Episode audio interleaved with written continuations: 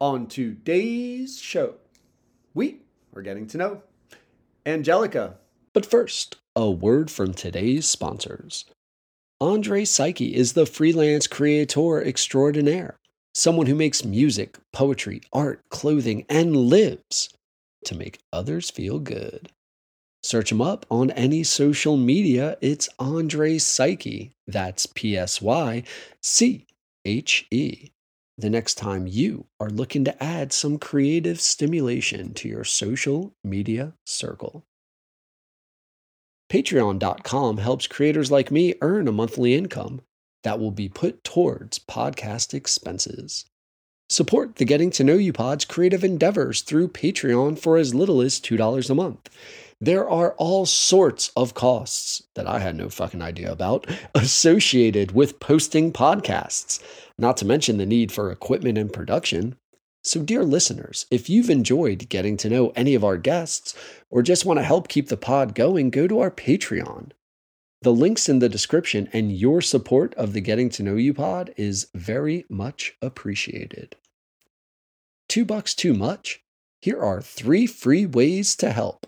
Get your thumbs ready. 1. Push the subscribe button on whatever app you're listening to the Getting to Know You pod on. Did that? Thank you. 2. Friend and follow the Getting to Know You pod on your social media like Instagram, Facebook, Twitter. Go ahead, open those apps, click away if you haven't already. Thanks again. 3. Go to Apple, write a review. The internet tells me this might be the most important and impactful. So thank you. Your support, dear listener, whether it's with your thumbs through our Patreon or ideally both, is greatly appreciated. And now, getting to know you. Hello. Getting to know you, getting to know all about you, I'm gonna do a terrific show today. Getting to hope you like me, Because I'm good enough. getting to know you, putting it my way, but nicely. I'm smart enough. You are precisely And doggone it. And Angelica is super excited to have an adult conversation with a complete stranger because she is starving for social interaction due to COVID. I found this out just moments ago. Thank you, Angelica, for coming on, letting people get to know more about you and um your life, man. I appreciate it. Hey, thanks for having me. Like like we just discussed, uh, it's been a long while since I've been really meeting new people or having uh, conversations, uh, really good conversations. Uh, embarrassingly enough, it was actually last week that uh, we really met our neighbors for the first time. So No way. How long have you been living? Like so it's only it's just been about a year Oh, okay. Coming up now. So I mean, yeah, still a year, right? Uh, and it's like, oh, we finally have uh, reached out and went up to each other and hi and uh, uh, let's hang out sometime. Like, let's have a fire in the backyard. Uh, like, it's nice to meet you finally. Uh, part of it being in Canada, long winter, uh, Wow. where you're not outside as much. Possibly the so the past few months we really just don't interact as much. Uh, now that the spring is here, nice weather has finally come. We're outside a ton. We're all doing yard work, so Yeah. we're all uh, just bumping into each other more readily. And uh, yeah, that's been just great. Um, just the nicer weather, getting outside, socializing. Uh, but yeah, this is my first time having a sit down, face to face conversation with somebody new in a wa- long while. Everything's been so virtual or even just with masks on and really quick interactions at the grocery stores, gas stations, which I'm sure pretty much everyone can relate to Yeah, as well. It's weird, man, because here in the States, like it really depended what state you lived in. Like Florida, Texas, Idaho, like they never fucking had COVID. It was fine. it was like you get to do whatever, and they all had these freedoms. And then you hear, especially I guess in Canada, it's still pretty locked down compared to what we are experiencing because we're like even in Delaware, which is pretty liberal. Um, kids are in kids were in all winter crammed up. You could go to sporting events. Um, masks came off right at the end of the winter sporting events. But like shows are open shops are open. It's um it was normal. Just government facilities were like the last hold the last wall to be like, hey, you can go mask free. So it's um it's been it's been refreshing. The kids are bouncing back finally, which is nice because it was like a lot of the kids kept wearing masks on their own for like weeks and almost months in the classroom. And you could tell they just were, especially because it's middle school, they felt very, they didn't know how people would take them. I have a 12 year old daughter, and she was even like, I might want to keep my mask on because I have these zits, and I don't know if people are going to make fun of my zits. Like it'd been two years, and like she was in elementary, they didn't have zits. She got zits over COVID, and like she was self conscious of it, and kids were Yeah. super self conscious about what is going to be revealed in this social setting. It was a weird, um, like unintended consequence that a lot yeah, of kids that, were dealing with. it's almost it's almost like uh you know the first day of school again or something. It like, really it's Like, oh. I'm revealing my my face and uh, and like just that exposure vulnerability almost and it and it shouldn't have been like No. because that's your face like Yeah. you know but yeah that's really interesting um that perspective because yeah my son's not in school yet. Uh he's uh almost three. Um so in about in another year he would be able to start kindergarten here in uh, Yeah. ontario. So yeah but this um i really have empathy for people with kids um that and and, and kids themselves who have been uh, going through the past two years all these uh oh school closure virtual learning masks like i i cannot imagine. And that's one thing that uh one thing that has been um with a three year old not uh, being in school like with me being a stay-at-home mom with him our day-to-day life really wasn't that different that way yeah, you don't really It even was- stray from the living room. It's hard enough to get out the house. yeah, bas- With young basically, right? Uh, so it was really just the, uh, oh, the play dates were more limited. Uh, the community uh, facilities that normally would have been available. Certain there were certain play dates and play centers, and uh, especially over the winter time, when you need to get out and get the energy out and and socialize. Um, uh, they just those things just weren't available. Um, another element on top of it would be that I'm a military spouse, so. oh, no. Um, yeah, so I, I could recognize that there's like multiple layers. Um, so I went to school for a social service worker before having uh, my son. So, you know, I'm very aware of just, you know, like the individual and the community and, and whatnot around. So I know COVID affected everybody differently depending on where you are. Uh, so just myself um, as a military spouse, uh, so five years ago, moved away from my family and hometown uh, and friends, and then you make great military friends. Um, it, it's it's a whole different life and and whatnot, and it's it's been great uh, being able to meet so many people. But the only unfortunate side was when COVID happened. Usually, people get posted away about on average every two years. Uh, our circumstance, we would stay where we are, um, though. So it's my friends that would be getting posted away. Oh. So you make really best friends over the years, and then they get posted away. So you always need to be going to these community uh, events that would be held by the military spouses uh, Mm. uh, community centers, oh, certain play dates or certain just social meetups. And then when everything shuts down and nobody even feels like, uh, even just on their own, they just don't feel like they can, for their personal reasons, whatnot, that they don't feel like they should be socializing or whatnot. It- it's really hard when you're losing uh, friends, they're moving away, and you're not making new ones in exchange. Yeah. Because that was something I learned really quickly being a military spouse before COVID was you always need to be social and open and meeting more friends, making more connections because you never know they're they could be gone, um, which has happened a few times. Of course, you can uh, video chat, you can call and stuff and Yeah, keep in touch, sucks, but it's totally different. Yeah, I mean, like you want to Yeah. have like some food with somebody, especially if they have other kids. You want to like put them in a little playpen and just see what happens. You know, Mhm. like you Yes. want to be there when they like trip and fall. I don't know. There's like a bunch of cute little stuff when you have that kid parent time, right? Like you want to complain about the same stuff. You want to figure out like best practice for teething or all, all these little nuanced things where it's so inconvenient to that happen organically in person and all of a sudden seem scheduled on a video chat. You know, it's Mhm. it's just like okay, so like six six thirty, we may have a cocktail during the when our kids go to take a nap or go to bed, and then we'll catch up. And it's like, why does it have to be scheduled? Why can't it just be like, hey, I was going by the neighborhood, knocked on your Yeah. door, saw you were home. Oh, exactly. Uh, community. Like I think, if anything, this this has proven how important community is, um, and just in general, like I feel like we've kind of lost that uh, as a society. Uh, but then COVID, it's at least shown me that, uh, and just reaffirmed those beliefs. Um, and yeah, just going back to the the Zoom thing, even if you were to just video chat somebody when you have young kids, uh, when you have certain at a certain age. My son would just totally take over the screen, uh, smash on the keyboards. Like he he's very talkative. So I- mentioned in one of the, the previous chats, uh, uh, if he was here uh, right now, he would just be taking over the screen. He he would go to me and say, "Mom, I'm talking," and put his hand up, "Mom, I'm talking."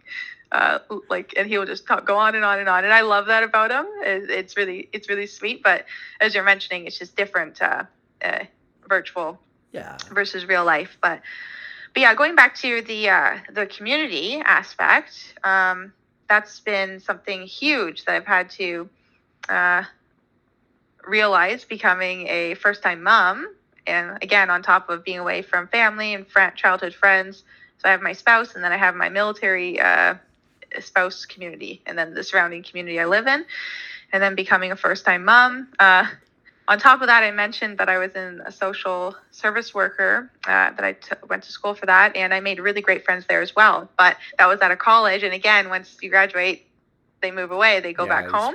So again, I made really that this was before COVID. Made really great friends, and um, I was lucky enough that I gave birth before COVID. Like uh, my son was six or seven months old when the lockdown started, so I was lucky enough to have the uh, pregnancy and birth experience. Um, well, when the world was still normal. right. Dude, So- that's something like that was a big deal down here. Um, I believe like cancer, either deaths from cancer or like undiagnosed or cancer diagnosis. Somehow, like all the little checkups that got canceled because like doctors' offices were shut down for a year, just typical screenings all got backlogged. Um, I didn't really think about pregnancy and like all have like all the time that women have to go to see the doctor. Do you know was that like still like could you maintain a schedule like that up in Canada? I know it was after yours. I don't know if you know any other mothers or Yeah. did that like I know regulated? from what I know. So um, I I went with uh, the midwives, and in Canada, the midwives are um, paid for by the government. They're it's um, it's not the same as in America. That in America, I believe, like you're paying out of pocket and you're choosing, and they they could be associated with uh, probably depending on the state, they could be associated with uh, a certain uh, union or not, or or um, probably like a anyways company? it's all yeah it's uh so in canada it's it's completely um regulated and whatnot so it's basically you know if you have a healthy baby in pregnancy that you meet the criteria you can go this way or that way being a military spouse um in our area it's less likely like um I just got my first family doctor after five years on the wait list, so I didn't have a family doctor then. So it was, they would there's there's care services in place that if you're pregnant, they will like you will see a doctor, um, but they're not going to be your family doctor afterwards, if that makes sense. so I Oh, had the choice. So uh, after being with the midwives, I chose the midwives. Um, but but anyways, over COVID, um, they because of the sanitary issues, you could not have a water birth, and in our area at the hospitals, they don't um, offer water births either.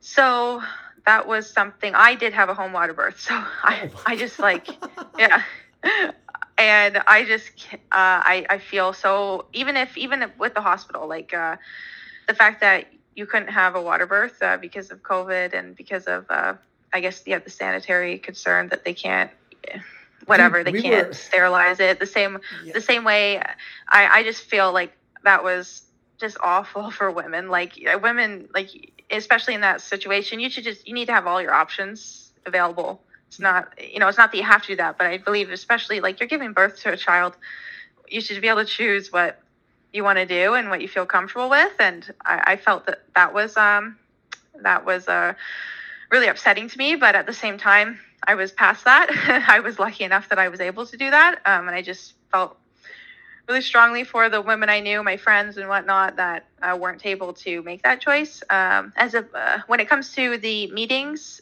everything was available. It was just more so um, your partner pro- probably couldn't come in or your kids couldn't come in. So okay. you know that's that's too bad as well. Uh, yeah, I don't think anyone really missed any appointments uh, because of it, uh, but I can't say Gotcha. exactly. Yeah, it's silly to I don't know, speculate on my, but that's just how my mind Mm-hmm. wandered now because I hadn't considered that demographic or population of Yeah. like, man, like like Jesus, that two those two years, and when when you said like it not being sanitary a water birth, um, like I remember there was like a four or five week period where people were wiping down to go boxes.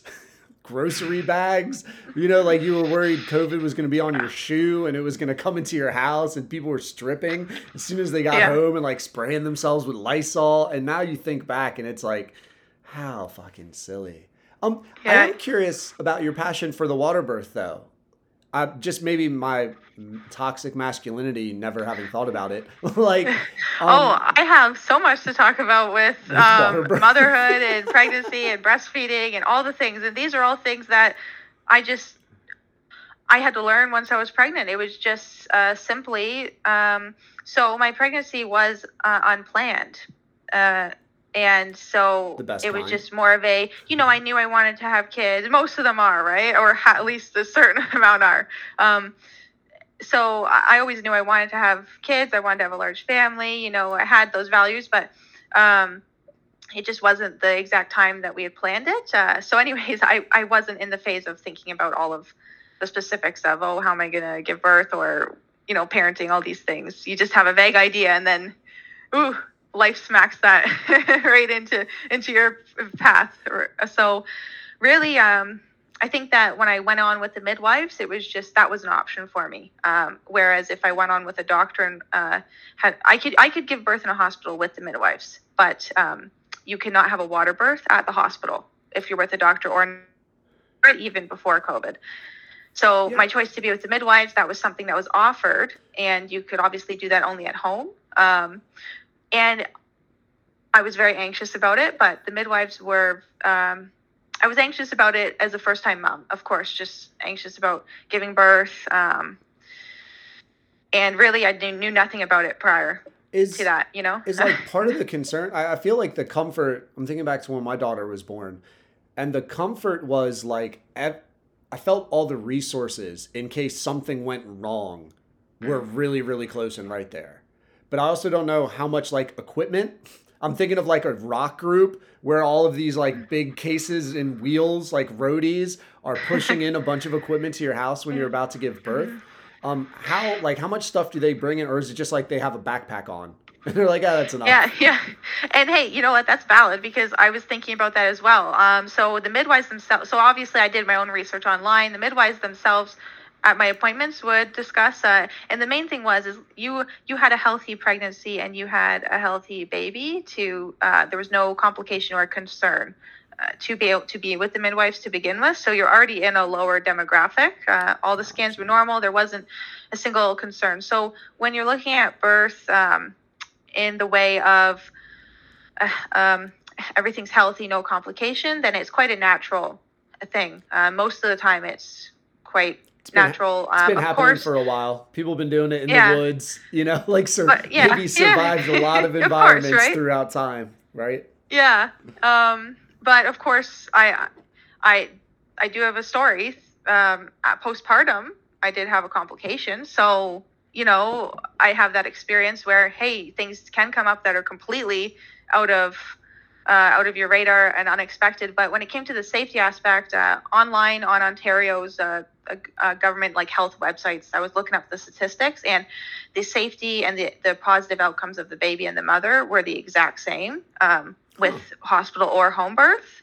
Uh, with because everything's so regulated here, it's you know they have the statistics, they have the regulations, and the midwives do carry on them uh, resuscitation for the baby and a lot of things with them. Uh, so when I learned that, it was it actually made the um, the decision uh, more clear, but also I wasn't going to force myself uh, to do that. It was more of a I asked the midwife, you know, I'm first time mom, I'm nervous. I would like to try, but I'm not saying I'm going to because how do I know? I don't know what it's like to give birth or what's going to happen. So they said, you know what? Like, yeah, that's totally fine. If we start the whole home birth thing. We come to the house and check you, and we get the pool ready, and then you say at any point you want to go to the hospital because you, then let's go because it's all about the woman feeling. Um, eh, and the more I looked into it and read about it, it's more about the woman feeling relaxed and safe. Uh, that makes the process go easier. When you have fear or you're tensing up a lot, uh, that's what can stall things. And and uh, and a lot of times, from personal experience, uh, people have told me that actually going to the hospital, just the transition of going through the car and being uncomfortable, then getting there and the bright lights everywhere and uh, all the paperwork, is actually stalled the labor for a little bit. Huh. So I think the main thing is it just comes down to the woman's uh, choice and what she feels uh, is best for and the health and safety aspect. Uh, it was an amazing experience. Um, and it was funny because No, I'm sorry. I shouldn't have cut you off, Yeah. but I'm, I'm thinking back to the comparison to the hospital and the midwives. Like, after you give birth, how long do the midwives stay? So, like here, I think you get basically three days in the hospital, and then if there's complications or if there's something that the, hap, is happening with the child or the mother, you can get like extended stay. But insurance basically pays for three days. And like Oh. that first night, it was like, thank God there are people around who know what the fuck to do. Cause I like, do, do I pick up? Do I pat? How do I change? How do I roll this thing into the burrito? Right. It was just so much was unknown that like, and then you freak out over every little sound. Like, is my baby alive? They're not making any sound. Is this okay? Is it okay for me to go to sleep? Like, will I not wake up if the baby? So there were all these things, and it was so comforting to have another, just an on call in case something goes wrong. So that's why I was Yeah. kind of curious about the midwives, how long they stay. And you know what? That is interesting you brought up because, like I mentioned, I I did have a postpartum complication, so I actually do have experience with us being in the hospital as well. So I gave birth at home, and I had so they stay for the first three hours after birth. they do all the checks, so it's three hours, and then they're gone, right? God, Uh, so the three so hours does go by really fast. I mean, the like I said, the birth went perfectly. I won't get into too many details, but the birth went perfectly. Uh, couldn't have asked for anything better. And there is a real, there is a real. Um, I guess I could only explain it as, uh, you know, if you've done like a really hard workout or probably a marathon, that's right. And then afterwards, when you get to lay in bed and have a, let's say, have a bath and then lay in bed, and then the feeling of relaxation, your whole body, and then also you have uh, your your pride and joy, your your baby, and you're just like in awe. So it's just like a million times. It's like uh there's a term for it, but it's something about like postpartum glow. It's like uh, it's just an, it's like a heavenly experience, honestly. Um, so yeah, those three hours after birth, I felt great. I didn't even feel pain yet, really. Uh, you know, I just felt great. I was up walking around. I just, you know, I'm sure all the hormones, right? So going through me, uh, which were my own body's uh, natural way of doing it, uh, was just pumped through me. I'm sure adrenaline and all these things, right? So I just felt great, and it was like they were telling me to slow down, right? Like, no, you need to go rest, right? I'm like, I want to take a shower, you know, and then lay down. But anyways, you know, they said no, you need to rest, uh, like you need to lay down and and whatnot. But yeah, it was only it's only three hours, so you're right compared to the hospital. Um, usually in Canada, it's about 24 hours, from what I know, unless unless there's a reason why. Um, Yeah. Let's say maybe the breastfeeding isn't maybe going well. You need to uh, want to stay and see the lactation consultant, or there's something else. But yeah, from everyone I know of, it's usually just 24 hours. They just have to do their checks, and then you can leave when, if everything is meeting the criteria. Um, but so postpartum, my complication was super, super rare, and there was nothing that contributed to it. Uh, so basically, it was at the three hour mark, and they were just about to leave, and I was feeling some pain. Yeah, right. It was right at the. they were actually walking out the door, and I was like to my spouse, "No, you need to go get them." right before they had left, I was complaining I had some pain that I just couldn't really pinpoint. It felt like a pinched nerve somewhere Oh, down there, just to be vague, right?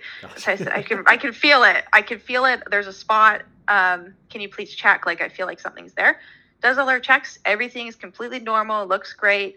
Here, um, how about you have something to eat? Let's have some Tylenol, whatever. Because I really hadn't eaten in like for 24 hours or and whatnot, right? There's, let's just rest. pause you because that, that's something when you brought up Tylenol too, and I don't know if this is part of like the water birth because I, I wasn't a part of one, But like, do you get an epidural? Or are there any kind of like pain reliefs? Is that something that you were against at the time? Or is that a rude question to Yeah. ask? Is that like asking somebody their age or their weight? I don't know. no, no, I, I won't say I won't say I'm, I was against it. It was more of a, uh, like I said, leading up with all of my research or and uh, deciding how I wanted things to go. It was more of a, you know, I want to give it a shot to do a natural birth because I just read about all of the uh, the ways that if you allow your body, if you are able to allow your body to relax, and there were certain things that I had prepared and set up so that my body could take over and there's like a surrendering at a certain point in a transition which i clearly remember the point that that happened. But before that point i was saying to my spouse if the midwives get here and i'm not that far along i think i need to go to the hospital because i you know i because i can't go i can't go about that long like this. It was very you know it, was, it is it is intense right? But then once they got uh got to check me. I was already at a five centimeters so that's like halfway and that was just that was just the boost i needed. Once they showed up i felt so safe because they were there.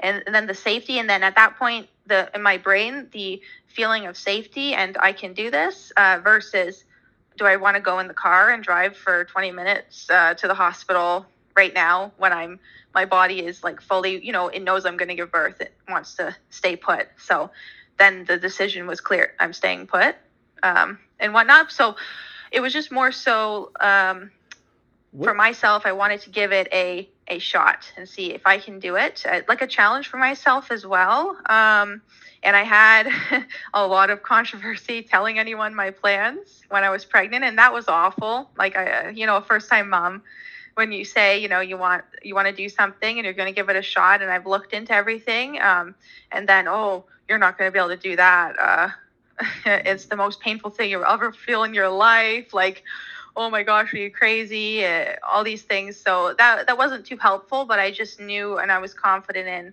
uh, my research and my plan and just of that's why i said let's just try. I'm just going to aim for it and see where it goes. And i didn't um, i didn't pressure myself if if i did decide in in that moment. I wasn't going to beat myself up over it if i decided to go to the hospital. Um, so pain relief wise it was really just the water was a huge pain relief. I did not expect because i obviously first time uh, doing that. And it seems to be not every woman like i said has the option or knows or wants to do a water birth. So but it's an amazing pain relief uh, as well as just simply the difference between good pain and bad pain was a huge one that i learned about afterwards because my complication was more painful than giving birth was. So when i put that in perspective it was like yeah there's a good pain and a bad pain and if you're afraid of giving birth and afraid of that pain it makes you more tense and it turns into uh, a bad pain because your mind is telling you that something's wrong. When nothing's wrong if you understand what's happening you know that this is normal and uh,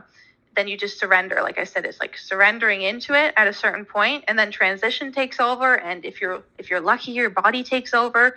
Um, your body pushes your baby out. That happened to me. Your body does it i didn't even have to do anything. Like uh, doesn't happen for everyone but it's just like it's just yeah. So i just it, like i said it really went perfectly. Um, the only thing that was unexpected in labor for myself was uh, throwing up uh, and I, I, I yeah, throwing up, and I was like, nobody told me that was going to happen, and that was that was actually heard. the worst part of it for me. Dude, I had not feeling heard of people nauseous and throwing up. Really? I've heard yeah, of like nobody people told like, me that would happen. being scared of like pooping themselves, right? Like that's Yeah, the common thing. But like I've never heard of the puking. Yeah, yeah, it was uh, it was, yeah, about about at the five centimeter mark. So as soon as right before the midwives got there, then you know just the pain. It was the pain that was causing. You know, when you're at a certain level of pain, you can feel nauseous. So it was kind Oh, of like after a contraction, nausea. But I hadn't eaten, so and I couldn't eat or drink. So it was like eh, I was only in labor for like seven, uh, almost just under eight hours. So wasn't awful. It started at like 3 a.m. So, and I was, you know, I had the plan to have the, there's like certain um, popsicles you can have, you know, to get your electrolytes up and all these, uh, you know, stay hydrated, stay hydrated, be prepared. But that did not work for me. Uh, so not everything goes as planned, but just my body. Uh, that was the only thing that I was like really complaining about because it was like, you know, you get, you have your contraction, then you get a break. But I'd have my contraction, then be thro- nauseous and throwing up. So I didn't like, feel like I was getting the break. And I was just like, oh, I, I hate throwing up. Like, who likes throwing up or feeling It's- sick, right? yeah. So that was just an added level. Now, the midwives were able to give me an injectable uh, Gravol. If do you have gra- Gravol? Um, uh, it's uh, like anti-nausea. You can take it as tablets. Um, Not that I've heard of, but it doesn't mean no, we you don't. have Well, in Canada, we have them. Um, maybe I'm maybe I'm pronouncing it wrong, but it's just like you know anti-nausea tablets you can take. They're safe uh, for pregnancy. Uh, so they have an injectable version, so it's stronger, and uh, that. was that was huge for me because uh, once they got there, it actually did start to work, and it just I think it actually helped relax me maybe a bit because it, it's you know it kind of I think the midwife mentioned that it seems like oh it seems like or at least just me not feeling as sick was then relaxing me Yeah. too because you know you're not just so tense and feeling unwell. So yeah that was uh so the injectable Gravol was the medication that i had had if you want to view it uh, view it that way um if i had chose the hospital you know there's the option of the laughing gas there or the epidural Okay. yeah simply i just wanted to give it a shot and uh I, I think that a lot of women can relate to the fact that the epidural kind of sounds scary too, getting this massive needle in your back. Uh, And I Yeah. watched a lot of birth videos and stuff, and so I mean, I'll be honest, the the idea of the epidural uh, was a little bit intimidating to me, so that was also a factor. Um, but I, to each their own. I have nothing against women that I think that's a stigma. I have nothing against women that choose to do that. Like I said, I really think it's just about having all your options open and uh, being being open to learning them. And and if I hadn't done the research I had done or had the people around me, like with the midwives that I had, I might have not even known that this was an option. Yeah, or even just had the confidence to give it a shot in like a comfortable environment. Yeah, the the stigma thing was always weird for me. I don't know if it's like a Mean Girls thing or whatever, where like women just seem more judgy. Like I, I don't know if that's a mm-hmm. accurate stereotype, but it seems like me being a middle schooler and then dealing with my daughter, her mom's constantly talking to her about just like cattiness. Where with dudes, it's like if you don't like a dude, you either fight them or you go away and you like play with somebody else. You know, like you just brush it off. So it's a very hard thing for me to understand because I hear it a lot. Mm-hmm. But I just mm-hmm. don't get the point of like being judgy with other people's pregnancies. Like why would someone care if you go natural versus you go epidural or why would you even want to judge someone and try to make them like feel bad when they're making this really stressful choice, especially for like a first time mom. Cuz I imagine Yeah. there's so much worry about I'm going to fuck something up. And then the guilt Yeah. you're going to have where if people are just hitting you with all this negativity, it, it it's a terrible headspace to be in, I would imagine. Yeah, yeah. Um, and I really, like I said, leading up to the birth, if I shared those um, those plans with anyone, like I said, nine times out of ten, it was a negative response or a, oh, you won't be able to do it, or just, oh, why would you do that? Are you crazy? Or are you risking your baby's safety? Are you risking your safety? And then in one of the most painful points in your life, you're gonna like have that voice come to the forefront of your head. Mm-hmm. That's not gonna help you to know. And I, I like what you said there about the good pain and bad pain. Because if you like work out or if you go for a run and you're like pushing your body, you can feel good. Or if you're stretching, you can feel good pain that you want to like breathe through and lean into. And it's very relaxing afterwards versus like, oh, sharp back pain. Let me pause. like that, Yep. that something's gonna break, something's gonna tear. Relax. You know, so it's I, you wouldn't want to be at that precipice and then all of a sudden have that doubt creep in where all of a sudden you're now interpreting good pain as bad pain because you've been influenced, you've been biased towards it. Mm-hmm. That's a Yeah, exactly. It is so um, there's so much to it, and that's what I think is so amazing and so special about it as well. And I think that that's where women are amazing and awesome, and it's like uh, there's it's physical and it's emotional and spiritual and uh, it's I- I mentally was- challenging too, and there's so much to it. Um, I was that I just wondering when you were talking about preparing, because you had just said spiritual. Like, how do you did you have some sort of like mental mantra or preparation thing? Were, was there more to like? Did you seek like some sort of counselor or spiritual someone to give you? Yeah. Uh, so I actually, that you mention it, they're uh, affirmations, and they really helped me. And affirmations have helped me a lot, even up to this day now that I was exposed to them. Just simply a change of your mindset uh, and just the wording and just having some uh, and just a lot of them i had like a little pinterest uh, board and i was just uh, preparing for birth just uh, say, pinning all the ones that i liked and then saving them. And then i was preparing uh, before night if i felt anxious just reading them and just getting myself in that space and that positive space for myself that i could do this and that um, i'm capable and that and just about leaning exact leaning into the contractions, uh, surrendering, and yeah, that that really did help because it was like that was replacing the voice that I didn't have uh, around me because nobody, but but at the same time, nobody around me had had a home water birth either. So there was a disconnect. Uh, a lot of the women in my family, like I said, I live away from them. A lot of the women in my family had had C sections, hospital births, uh, preterm births. Uh, they're just times were different. None of them even breastfed. Like times were different. Uh, so for me, for me saying all these things, oh, I'm going to do this, I'm going to breastfeed, all these things, it was like, whoa, like, and they also didn't have anything to contribute to that, but just the fact that they didn't know anything about it, and then immediately that would be uh, viewed negatively because, of course, they're concerned. But at the same time, then I just had to really show them the research I'd done, the statistics, um, and then of course they weren't going to tell me what to do. It was just something that i learned that we just weren't going to talk any further about. And then at, right? And then at a certain point you know later into the pregnancy closer to birth it was yeah just really those affirmations um, and just getting myself into the right mind space. Um, i wasn't overly spiritual as in i know some women lean on god or you know something else higher too in birth. Uh, i've always been i've been raised uh, very loosely Christian. You know, that's just like the the values of my hometown, and you know, went to church a few times and read the Bible, but it wasn't really identifying as that fully at that point because there's more to it. Um, so as I've uh, gotten gotten older, um, I have uh, leaned into God more and spirituality more that way, but I wasn't uh, leaning into that at the time of the birth.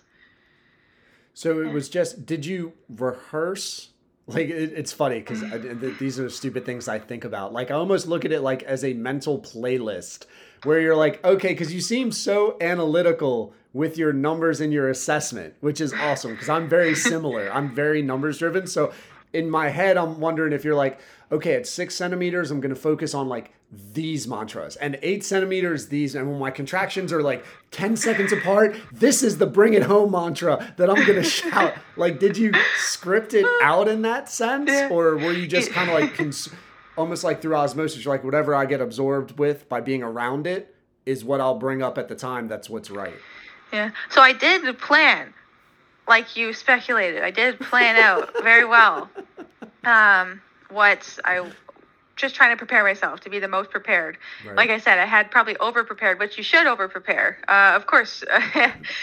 but that's your one uh, job for the day, right? When the day comes, that's your but one then when job. the day comes, I have so many stories about. Oh my gosh! So we flashback just quickly. We were in an apartment as well, and. Uh, and we it was very hot. So my son was born in July, and where we live, that's like one of the biggest heat waves. So yes, we're in Canada, but we still get very hot summers. so that's like the biggest heat wave at this time, and we only had one air conditioner that would just do basically one room. Nice. but it's an apartment, right? So I just assume okay, the bedroom, right? Or so my spouse, uh, I I did get, uh, go into labor a little bit early, like 39 weeks instead of 40 weeks or 41 weeks, right? So just still uh, in normal range, but it was just uh, maybe we weren't fully, it was unexpected, right? When I just woke up and, oh, I'm in labor.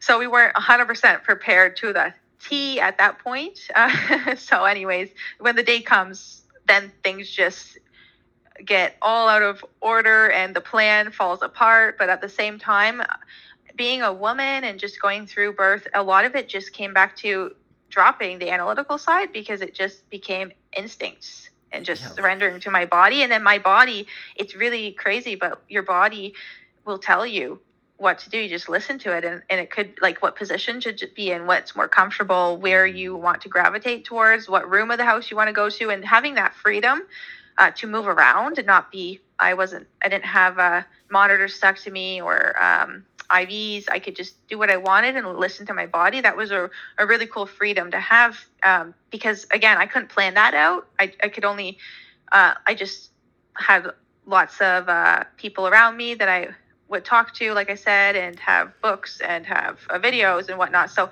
so yeah, the analytical side just completely dropped. Um, probably at the five centimeter mark, like I said, once they got there, and then there's like a transition point in your body. You just are fully submerged in the process, and then at, a certain point, right before you're pushing, your body just it's it is. I I've never felt more powerful in my life because Hmm. your your body takes over and um it that's where it's almost like a very spiritual thing because it's like there's some there's like a higher power there's a higher connectiveness and that's really at the moment that you're giving birth uh, like i said my body was pushing for me so my water broke and then i felt huge relief because that was like so much pressure the whole time. So my water broke and i was in the water and oh relief. And then my body's pushing for me and i couldn't control it. Uh, and it was the most powerful force. Like you know if you want to picture like a weightlifter like lifting something super heavy or but it wasn't like a straining push. It was just like a wave that goes through like your whole body. Like you can't breathe because your body is like pushing like that. Um so yeah you'd have to be a woman it's you know to experience that and if you if you if your birth had went that way. Um, and that's what's really cool being able to see what your body uh, can do. And i just let my body do its thing and i surrendered to the experience where that's actually what helped me being able to surrender instead of focusing on all the things i'd planned piece by piece. Because if i had planned this that and the other then i would start worrying and oh it's not going to plan and just Yeah. you have to let your body do what it's going to do and not worry uh, and yeah that's that's really what uh, was key so yeah there's a there that was an interesting experience um and yeah just quickly the postpartum uh was Oh, yeah, uh, you don't have to be quickly about it. It was just, Oh. I, it's, I, I think Yeah. as I'm sitting here just reflecting, and again, in a man space where I don't even know if I have the right to reflect, right? About like pregnancy and giving birth.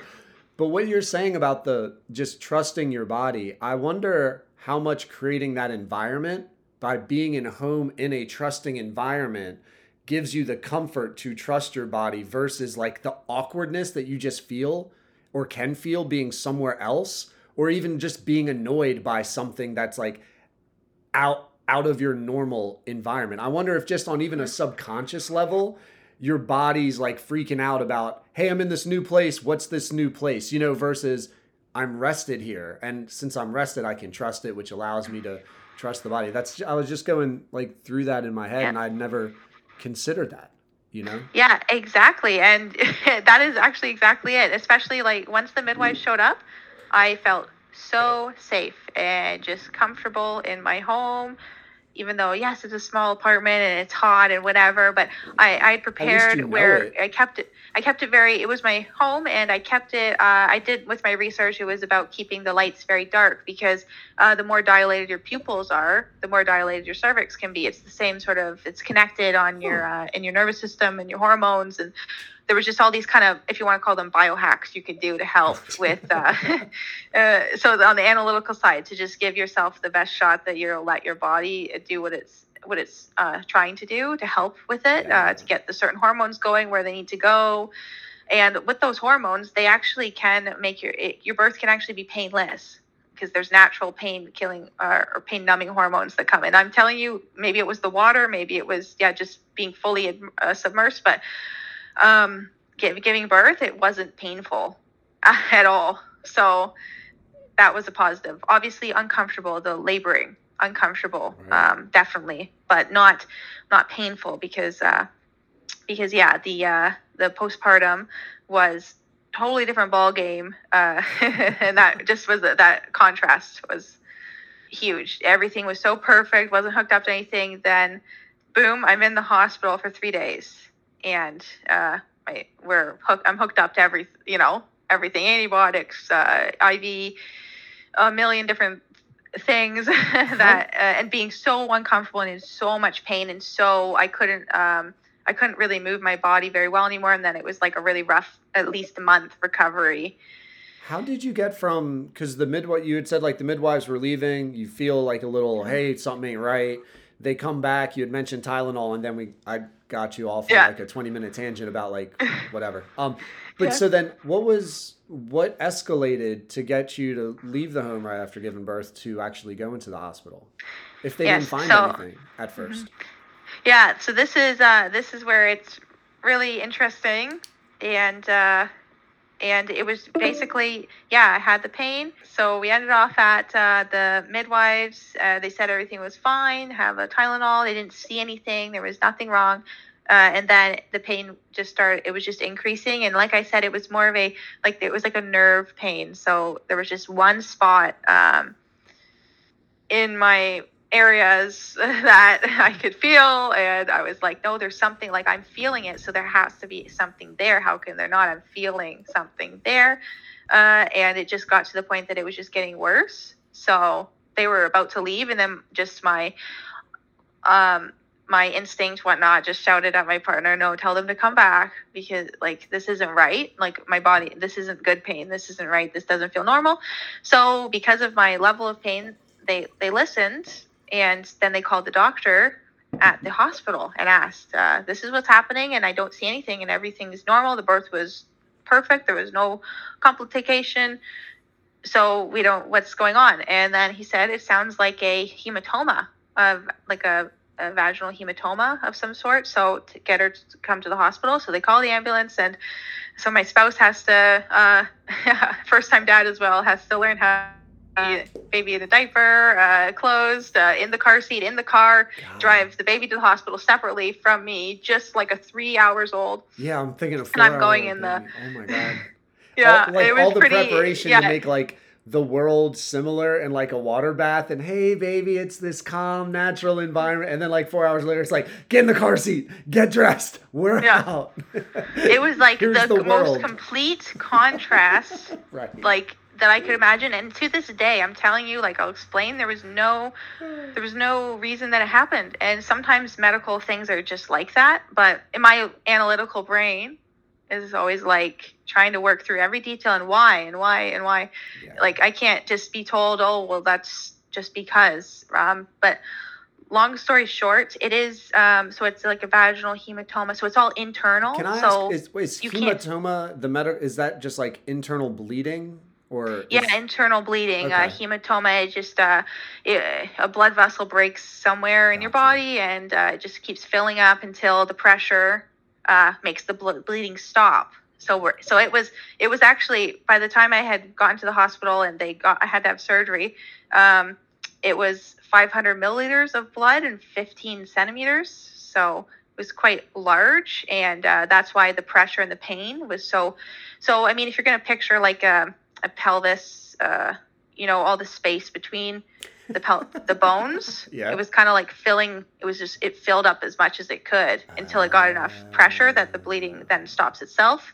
But you can't see. There's no. It's all internal. Yeah, so would- they they couldn't see a thing. similar um, to like a was- blood clot or is it a different Yeah. So it's not a blood clot. Um, it's because it's like in between your tissues, so it's not going to travel through your body. Oh, um, it's just like it's it's really hard to explain because it's blood where it's not supposed to be because your blood vessel is broken now. It's a so now it's just bleeding out inside your tissues of your body, so you can't see it externally.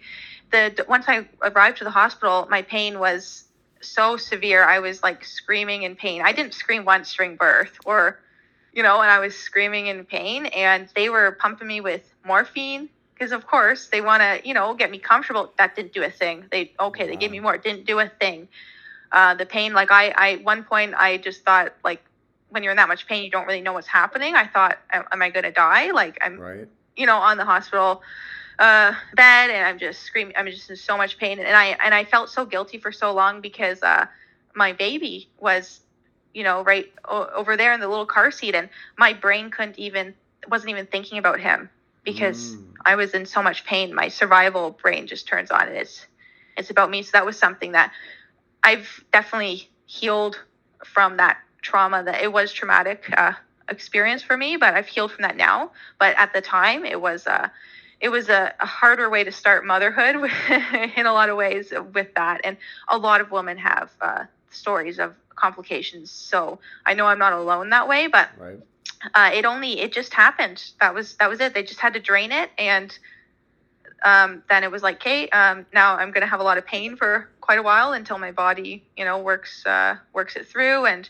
heals. So just on top of your regular, uh, on top of your regular postpartum healing, that I had this, uh, I had this uh, surgery and uh, pain and my body. I was anemic after because I lost, you know, more blood than I should have, and uh, it was it was pretty rough. Like I couldn't my hip or my pelvis had kind of dislocated, popped out a little bit from it, even because there was so much pressure. So I Yeah, was I had just a lot of physical pain that way, uh, long longer, like at least a month.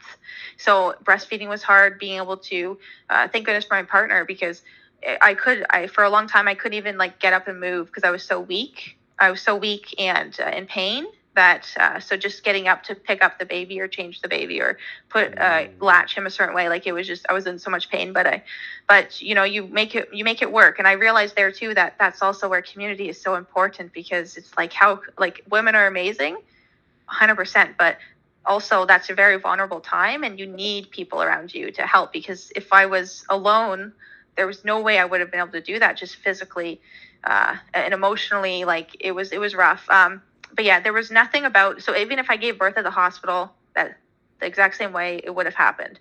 It was just a uh, if you're more likely to have it happen if you're a first time mom.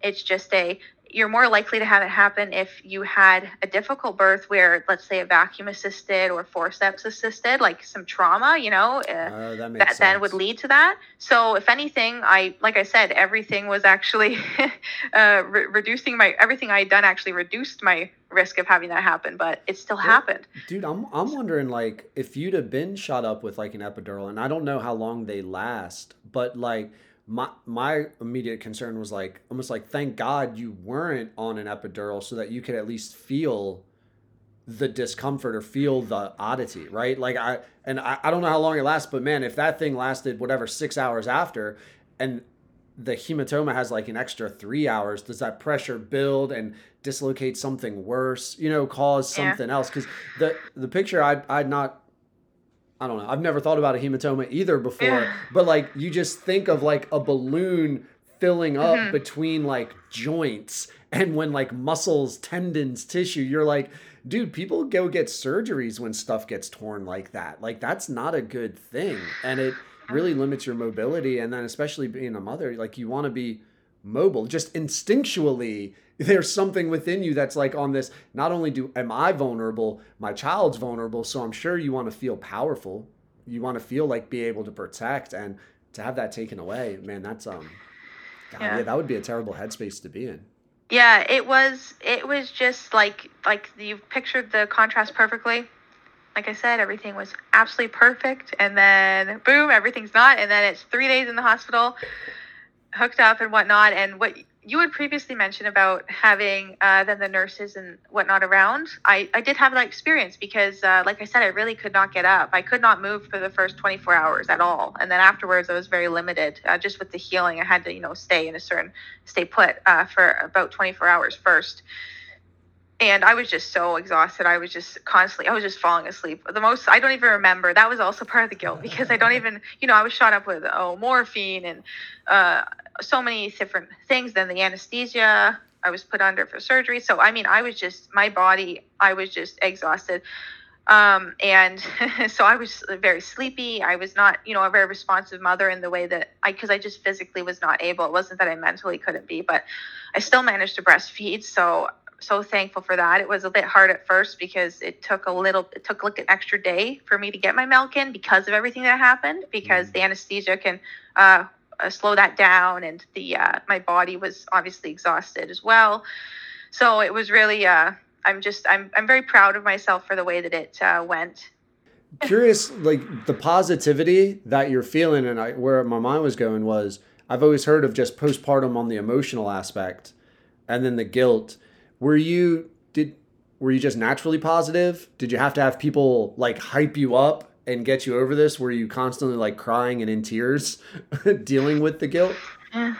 You know, it's interesting thinking back because at the same time uh, as being positive, I also am very private with, uh, I, you know, you have to, at a certain point, you have to reach out for help or reach out when you need things as well and express your needs. But at that point, I was just so inward. Um, and it just, it was something I just couldn't have expected to have happened, something I couldn't have even prepared for. As I, as we were talking about, I prepared the best I could. And that wasn't even something that I even knew could have happened. Uh, so, uh, yeah, uh, what really got me through it was I had to go through the postpartum uh, baby blues that most women have. It's on like day four or five. The, the midwives told me it would happen regardless. You know, the hormones are just out of whack. You're uh, so it was just more exacerbated because it was just like I said, the feeling of wow, I can't, I I, I can't be a good mother because I can't. Uh, I I don't even remember the first like two days really of him being a baby because I was just uh, sleepy and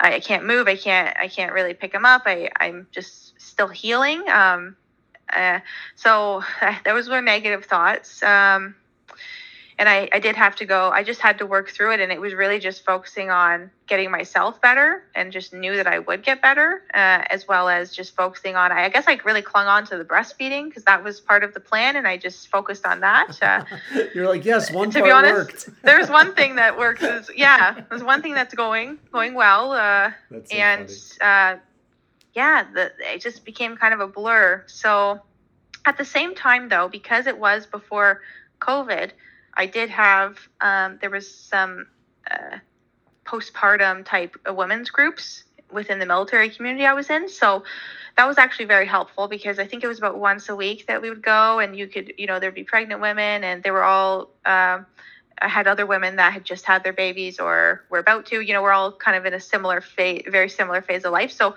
that was like a social thing that we could go to, and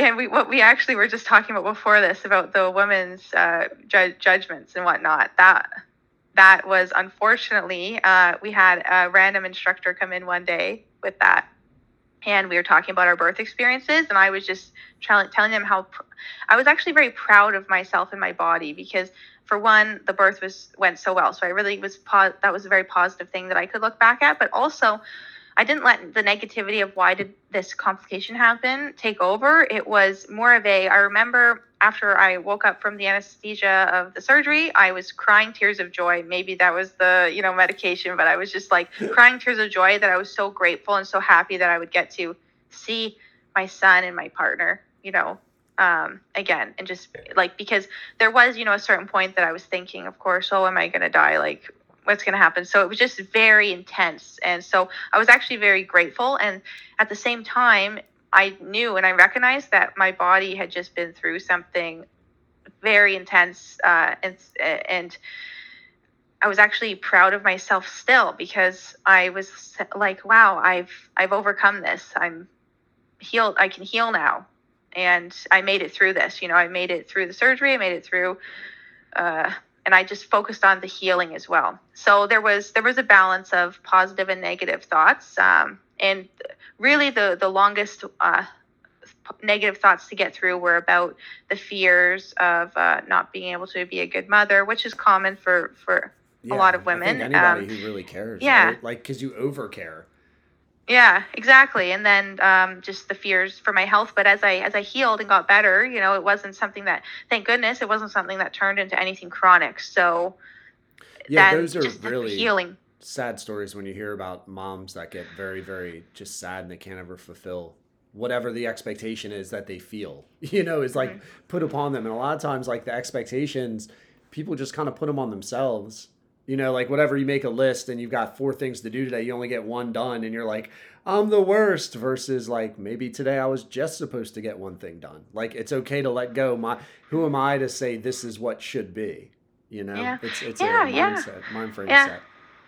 Exactly. And that's where, yeah, just the resiliency and the mindset comes in because life does throw these curveballs and it's just, yeah, being able to reframe things and work through them. And I also recognized, uh, I don't know if it was a video of Jordan Peterson's or whatnot, but uh, something about that trauma can takes usually 18 months for your body to work through and process.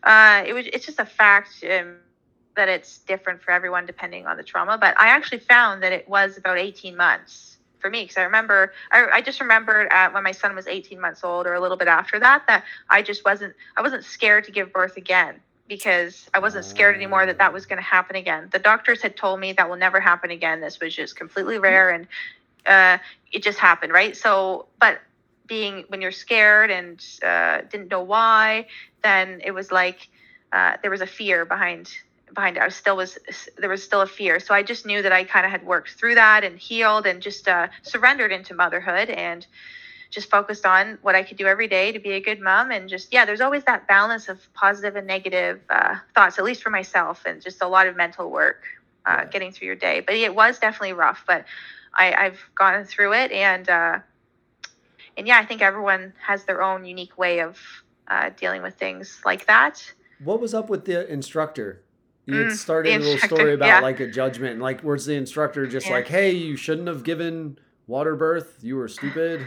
like, Yeah. were they very insulting?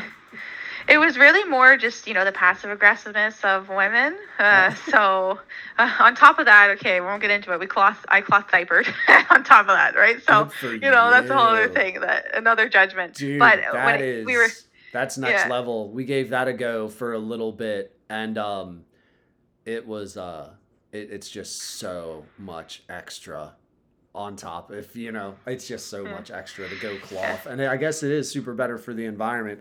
But you're Mm. like, fuck, man, this is inconvenient. The smells all the time, and just the extra loads of laundry and the leakage issues that can occur, even when you get the little whatever, like plastic things that can like wrap around the cloth. Oh, God. uh, Good for you. Good Hey, for you. you know what? Um, we had a positive experience, and that's why I kept with it. Um, but, but again, it's just it's, something that just in general is something that people judge. But yeah, so back to the instructors in the women's group, it's it's very much you know sharing uh, your birth stories, and uh, it was a different instructor for this day because the other one had called in sick. So maybe this one didn't really know us all. Uh, so she's just seeing, you know, oh, we're just sharing our stories. And I was just talking about, so everyone else around me, you know, their birth maybe didn't go as planned uh, and whatnot. So maybe they were a bit disappointed or, or whatnot about it. I can't quite remember exactly what, uh, but when it came to mind, I, you know, mentioned everything that happened, but I had said that I was just so proud of myself still for the way that it went. And then I've overcome that and went through all that.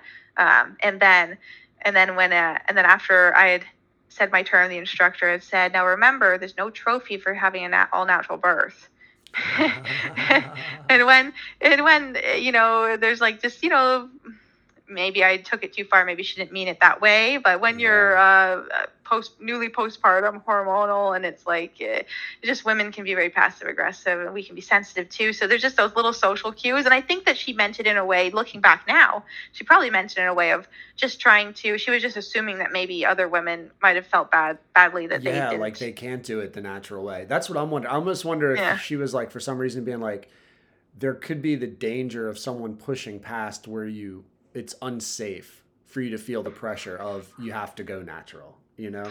Yeah, exactly. So looking like that's where perspective and uh, and whatnot, and just like your mental health at the time really comes to play. Because at that time, I really did take it. It really Ready hurt, and I did off. take it that way. Yeah, and now I'm like, you know, I can see it differently.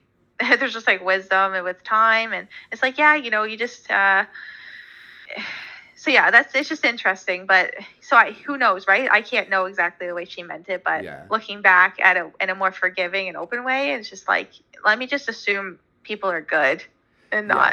Yeah, right? right? There is intent. Yeah, you can't imagine Yeah. someone becomes a coach just to like kind of give jabs or barbs. Although I don't know, man, if you're having a rough day, you know, some teachers like I'll be like, you know what, I really didn't need to say that to that kid, and then I gotta go apologize to him. You know, it's like, man, I was having a rough day. I'm like, I'm deflecting something that happened an hour ago with like another kid onto you, and I'm fed up with just the situation, and it's not so much you. So I mean, I could, yeah, I guess it could go either way. Hey, just on a side note, do you happen to watch Ozark at all, or know the show Ozark? No.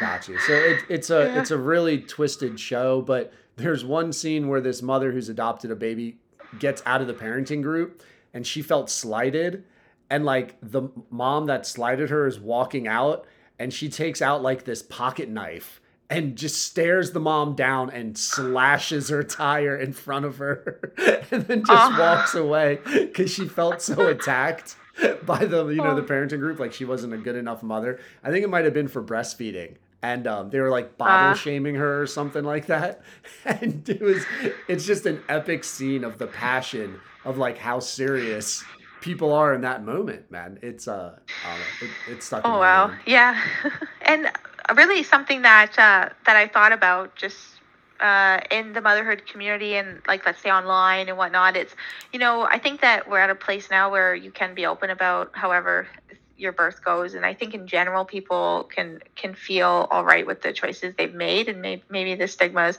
drop down a bit, or uh, maybe I just follow very healthy people or whatnot. So that's just my perspective, but Right. at the same time, there's also kind of an idea that uh, it, sh- it shouldn't be okay for women that share that things went well and that they're proud of themselves or that not shame they're not shaming anyone else for sharing that they're happy with the way things went they're proud of themselves and and uh, you know we shouldn't you shouldn't have to be silent about your own story just Yeah. because you feel like you're uh, offending somebody else who it didn't go that way because that's not the intention. And it's the same with breastfeeding. Uh, that's a very sensitive one and i understand why that would be but the women if they're not able to or don't want to of course there's a stigma and judgment on that too. So then women that are saying oh um, i breastfed this long it, sometimes people feel like that's competition or oh how long did you breastfeed for? Or oh you super mom and it's like you know i think that we really just need to to come to a place where it's like no like we can't just stop judging either way because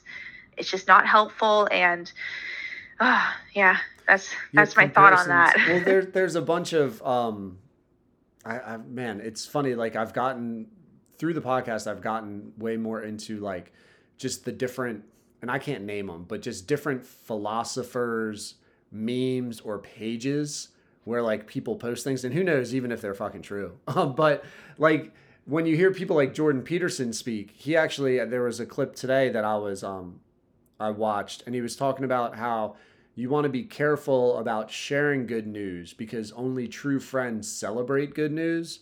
Where the majority, it's the quickest way to understand where your relationship stands with somebody when you share something positive and either they try to deflect it to make it more about them and their competition or they somehow detract from yours. You just know I shouldn't trust that person. They should not be part of my inner circle because for whatever reason, my joy does not bring them happiness. And that was one of his things. I don't know if it was in his 12 rules, but it was in one of those like lectures that he does. And I was like, mm. that's a very, it's an interesting way because I look at myself and I think I'm a little similar to you where I'm not much of a natural sharer. I'm more inclined to just keep to myself and I like to let others do the talking. Um, and it got me thinking like on some level, like, do, do I feel that way? and I can't imagine with mothers and all the hormones that are racing and for whatever happens that maybe it almost seems like the stereotype is like the mothers would not be considered good friends to other mothers because the stigma and the stereotype is it's competition and nobody ever does it right and you hate the lady who gets to do it right and does everything right like that's that that should Yeah. be like the next mean girls movie like Yeah. mean Oh, girls yeah. mothers style you know Yeah, especially like when you picture these postpartum mothers, and I've experienced it. Like your mental health, what your state that your mental health is in, is already pretty fragile. You're into the hormones and just the sense, like so. It's it's totally yeah. That's why it's very important to have a very good tribe or community of friends, like before before you're pregnant or what throughout your pregnancy. Just people that you really know you can trust. So when you go into these like parenting groups uh, after you have a baby, you you don't really know each other. Uh, yes, it's a nice way to get to be social and whatnot, but when you're sharing these things, uh, intimate things and whatnot, you just yeah, you don't know which way people are going to take it. And yes, I I do know what you're speaking of with uh, Jordan Peterson's. Uh, uh, video that you're watching, I probably I think I saw that one too, uh, and yeah, I that that makes so much sense, and it's such a thought that uh, is just profound. Like, yeah, that's so true. Yeah, it's so Jordan Peterson, and I, I'm not that you have to be an expert or anything, but just from what I've heard him speak, it seems like he's super polarizing up in Canada, and I'm just curious: is that your perception of him? I know, like on your Instagram, you had posted that you were reading the Twelve Rules of Life, like one of his books. Um, so I was curious. I know how big of a fan you were, or how long you've known about him, anything like that. Yeah, you know what? It's really it's really cool because um so uh he was teaching uh, in uh, in Toronto and so my hometown is about 2 hours from Toronto and then obviously where I live now I still live in Ontario but so you know the fact that he's a Canadian uh, professor and uh, and whatnot it was uh I think that maybe the algorithm on Facebook or whatnot, or YouTube, I mean, sorry, uh, maybe suggested his videos to me. These were his very oldest videos with uh, uh, the YouTube videos of just like his uh, lectures that were recorded. Gotcha. So I, uh, my my partner and I actually like he would I, I don't know who watched it first because you know if your partner oh somebody shares a video right uh, Yeah. so somehow uh, that was maybe back in 2016 or 2017 Okay. so this was before before the controversy, before he blew up. So I was already like a fan of his. Like I just enjoyed watching those videos um, because I found that just uh, just I learned so much, and I I was uh, at pivotal a pivotal age at that point. Um, like I was just like uh, graduating high school and whatnot, so it was very influential and a very uh, good voice to have that I didn't have anywhere else. And I found it really interesting when it started when uh, it started being said in the public, oh, that he inspires men and whatnot. And I'm like. I'm like, oh, really? Like, no, like, come on, like, I'm not a man, but okay, you know, teach their own. Um, and anyways, uh, so yeah, I really, it was very surprising to me when the controversy blew up uh, because it was like, no, I don't think all these awful things of him. Like, you know, What was Uh, the controversy up there? Because I, I know what I had heard, but I'm just curious what you're Mhm. thinking of. really, I think that the controversy, I think that that's when, so because I had already watched his videos beforehand, like I kind of, I just had a general um, impression of him and I just found, I found what he brought to the table valuable. Uh, and uh, so the controversy was when um, uh, the certain bill that was going to be released in Canada about the pronouns and uh, Okay. the speech that just changing the I'm not an expert on it, but Yeah. changing the rules of uh, what you're gonna, but the government will dictate that you Yeah, have to so say and was- whatnot. He was on the Joe Rogan podcast and he had gotten into that. And that's where I had met Dr. Peterson. Like, not met him, but listened to him, heard about Yeah. him first. And um, I was curious. I, I'd never got to ask a Canadian about what the controversy was and if, like, he was kind of like just bringing it up the right way. I don't know why I would doubt that he wouldn't bring it up the right way. But that Mhm. did seem pretty crazy that he was willing to be like, I'm not going with like 38 different acceptable pronouns because when Mhm. does it stop? It almost seems like to me, it was like, we're either doing all or nothing, man. Like, I'll accept they. I think there was a couple that he was like, I get, but Mhm. in a large part, you can't make me call someone like Zenith that has no like common sense to gender or identity. You can't just decide you're a deity and I will call you God and stuff. And I'm like, yeah, that's an interesting line to draw. And it, for him, the way he's able to argue, I don't know how you would like honestly condemn him with his logic. Yeah, exactly. And uh, I think so. The controversy, from what I know, um, in Canada, and just with my age range, you know, young adult and a lot of university uh, students and whatnot, there was uh, at this time, I really felt that the controversy of people just first uh, eh, seeing or being exposed to him through this, you know, one small clip of whatever he had said, and oh, that's offensive, or oh, this must mean that he is a just judging right away. This must mean that he is a uh, bigot, or he is a uh, Like a he's just a white straight male who is ignorant and just uh, you know these are the white straight men that we want to get rid of in society because they are you know not progressive and whatnot. So that was actually more so the way that i took it was that they were actually just judging uh, they were just judging uh, sorry I suppose uh, that's the way i took it that they were just judging that uh, the way that for just from this one small section of something that he had said whereas i knew that you, there's more to uh, people and uh, and just yes hearing his logic it was like no that's it's not about it's not even about uh, the the personal uh, conversation. It was just more it was more about like the government as well like the government the and the control and, and uh, yeah he's it's just the way that he argues exactly you can't uh, if you actually listen to what he's saying then and understand then it's like yeah how can you argue with that uh, you can only argue with it if i think in my opinion that you just uh, just don't take uh, pick and choose what you want to hear and just think, oh, he's a good and bad, right? The cancel culture that he, oh, he's bad and whatnot. So yeah, I think that my um, uh, my previous experiences with like watching his videos and whatnot and understanding the controversy was like, yeah, no, I don't really think that of him, but I don't know him. Um, but I'm not just going to listen to what uh, the news is saying or people are saying. Uh, and then, yeah, he came out of it. So, and here we are. Now he's got the two books, and it's just like, whoa, like it actually kind of feels cool when you're like a, you feel like you're like a fan uh, of somebody uh, for that long before they kind of blow up. And then it's like, wow, now everyone gets to, we always just recommend it to people around us. Like, you got to watch these videos or you got to read these books. Like, it's just life changing and profound. And not to idolize him because he's a human being, um, Yeah. of course. But just in general, I think that he really did fill a gap in our society, especially with young people. And we just didn't have that voice. Uh, that, that, that he filled that gap. Do you remember like anything specifically you connected with or like a saying it says? Because even as we're speaking now, and I've probably listened to 20 to 30 hours of him talking, like on Rogan podcast. I follow him on his own podcast. I, I work out, I go for jogs, bike rides, clean the house, cut the grass. Like I'll put it on and it gets deep. And I've tried to explain some of his points here and there about like what I connect with and I'm left like flabbergasted. I'm like, I don't even. I, he's smart.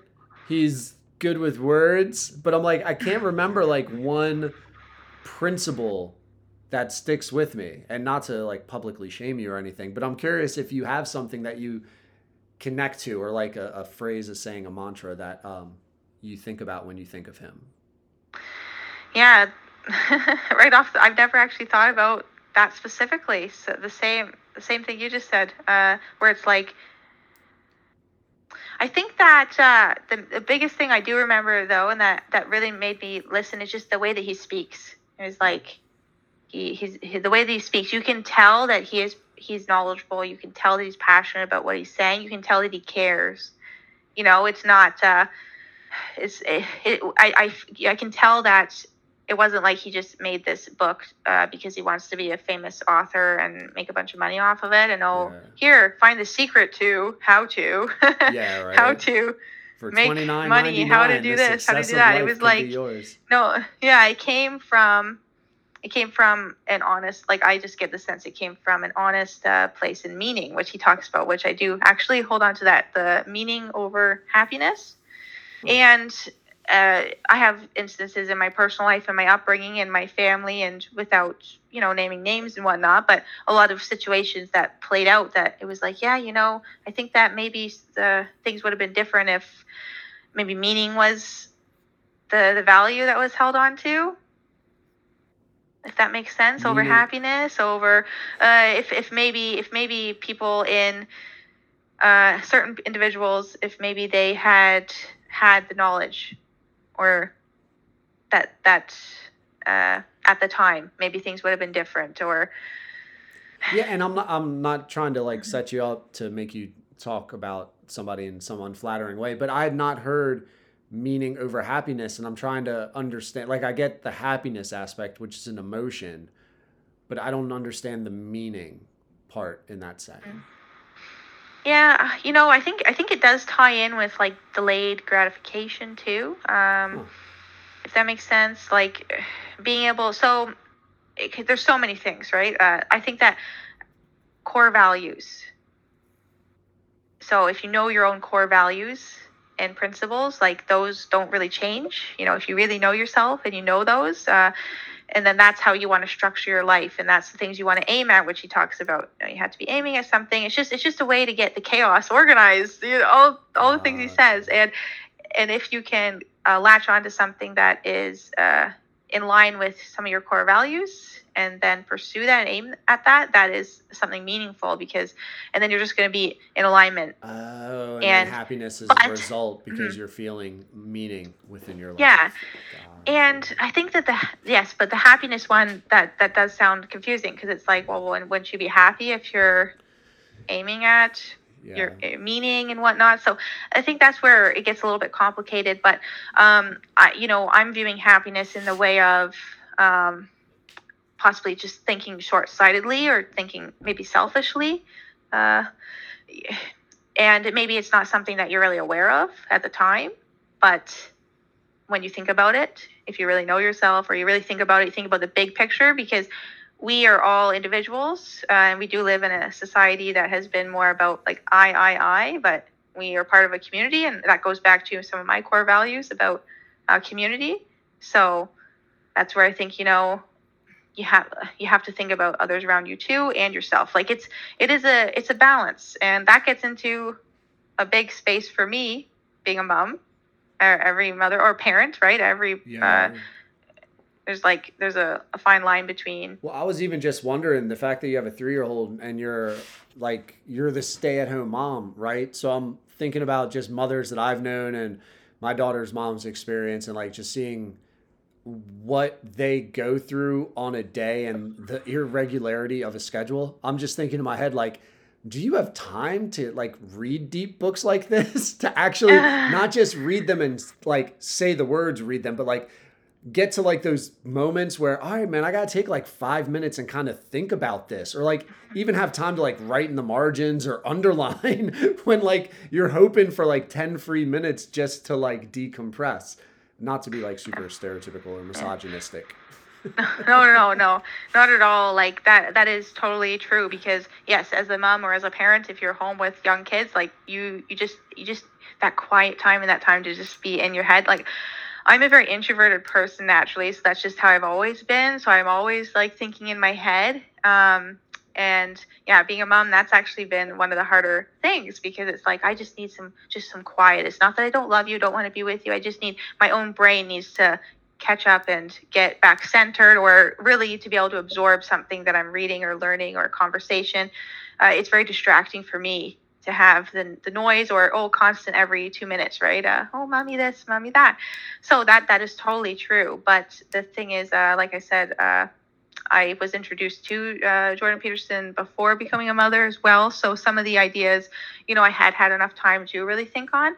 Uh, but when it comes to the books, uh, 12 Rules for Life came out before I had my son, I believe. So, yeah, I did get time to actually read it and whatnot. And this actually is a great example of um, the happiness and meaning. So, uh, being a stay at home mom, as much as it can be hard and there's, you know, you know, all the complaints, it's like, so am I happy being a stay at home mom? right? If, oh, I don't get to do this, I don't get to sleep in, I don't get to do whatever I want, I'm always being uh, bugged or whatnot, right? Whatever your if you want to phrase it that way. yeah well that, that's like, no, am I happy on the day to day? No, then I'm not happy, but do I have meaning? And then that meaning gives me happiness, though. Yes. It's just like the way of reframing it. So it's like, it's not that, oh, I have to uh, take care of my son today. It's like, no, I get to take care of my son today. And these are precious years and precious times and memories. And just like, it's just all the mindset flipping it. It's a lot of uh, the way that you,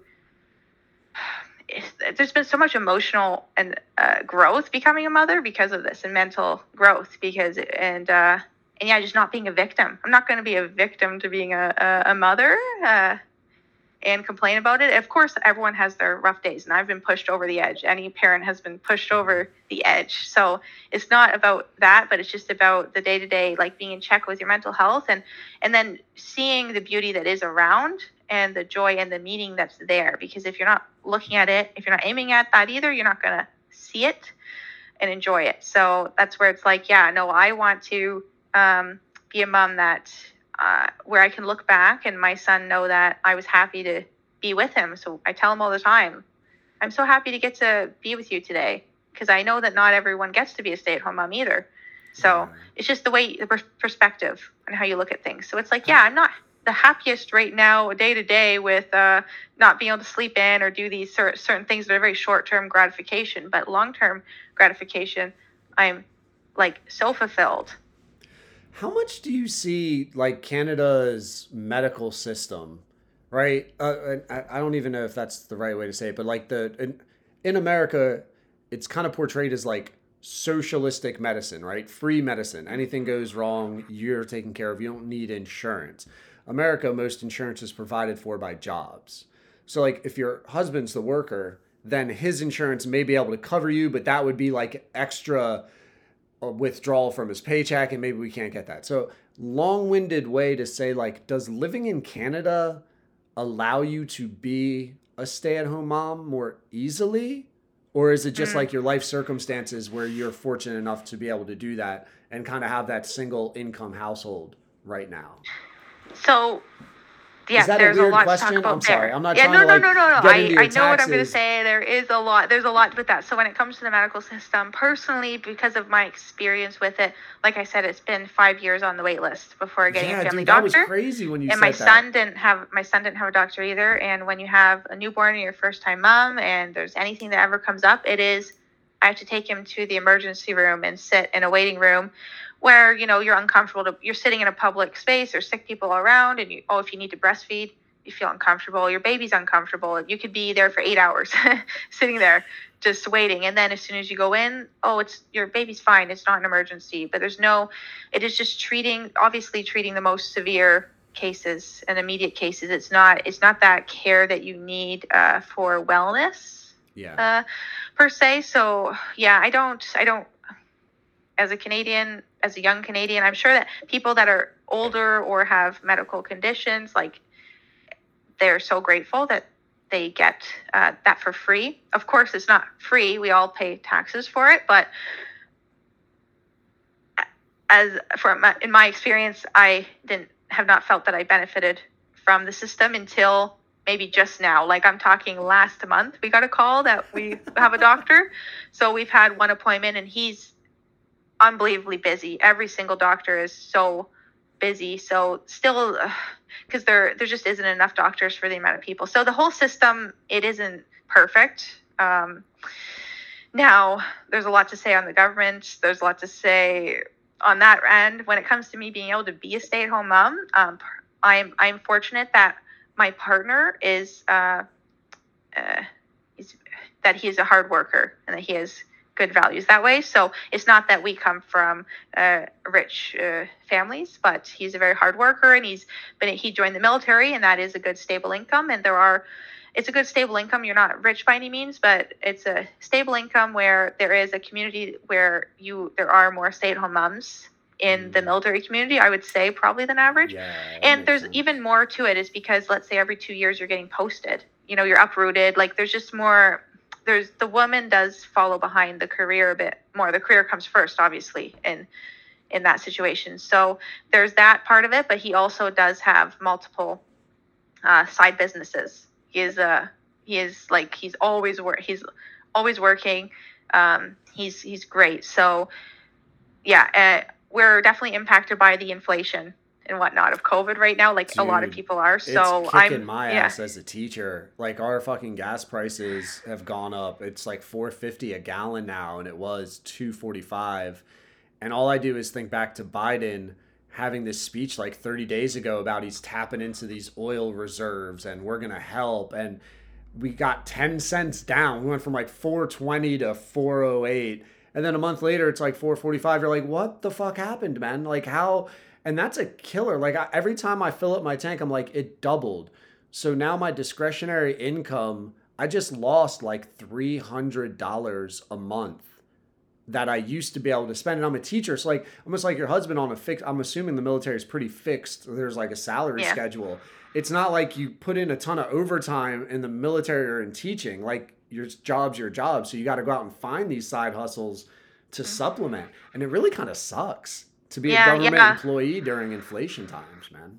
every yeah I- i feel like everyone has to have a side hustle now and like that's exactly that's exactly it the salary's fixed he has multiple side hustles there's things he's had before i side businesses and side hustles there's things he's had before covid hit uh, he's very ambitious as well so this is part of his vision but uh, e- i even have side hustles now especially since the gas Yeah. going up i've had to and uh, because we're in the same position where the gas is absolutely astronomical here and uh, he has a commute to work i think it was like he's spending $20 a day on gas Stop. and that's $20 day? canadian so i mean our gas bill our gas has doubled like and it's still going up as of now Yeah. so at this point then food goes up so i mean uh, that is where my responsibility and my job and where I take from it is uh, obviously I'm very careful with the groceries.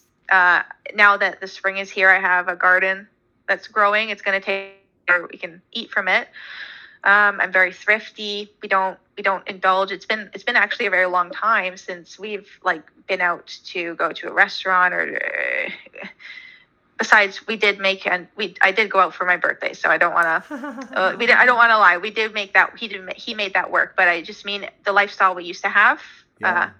It's very different to what it is now and it is uh, it's hard and i know that everyone's feeling it and uh, i think the scary part of it is it's like how far how much farther is this going to go because we're like already doing what yeah we're already doing what we can um, but it's like yeah it's a constant kind of tornado and stress behind the scenes and like just the not knowing but just trying to prepare and and it feels so constructed. It just feels like there could, at least in America, the stock market's completely in the shitter. Everything costs more. So even if I had like this side hustle of stocks where I could depend on this savings that I had, all you're seeing is it dwindle for the past month and a half. And you're like, what is going? Who's in control? And whatever you're doing, maybe you're making money on this situation, but Mhm. I can't see us making money. Just normal people who are on limited budgets.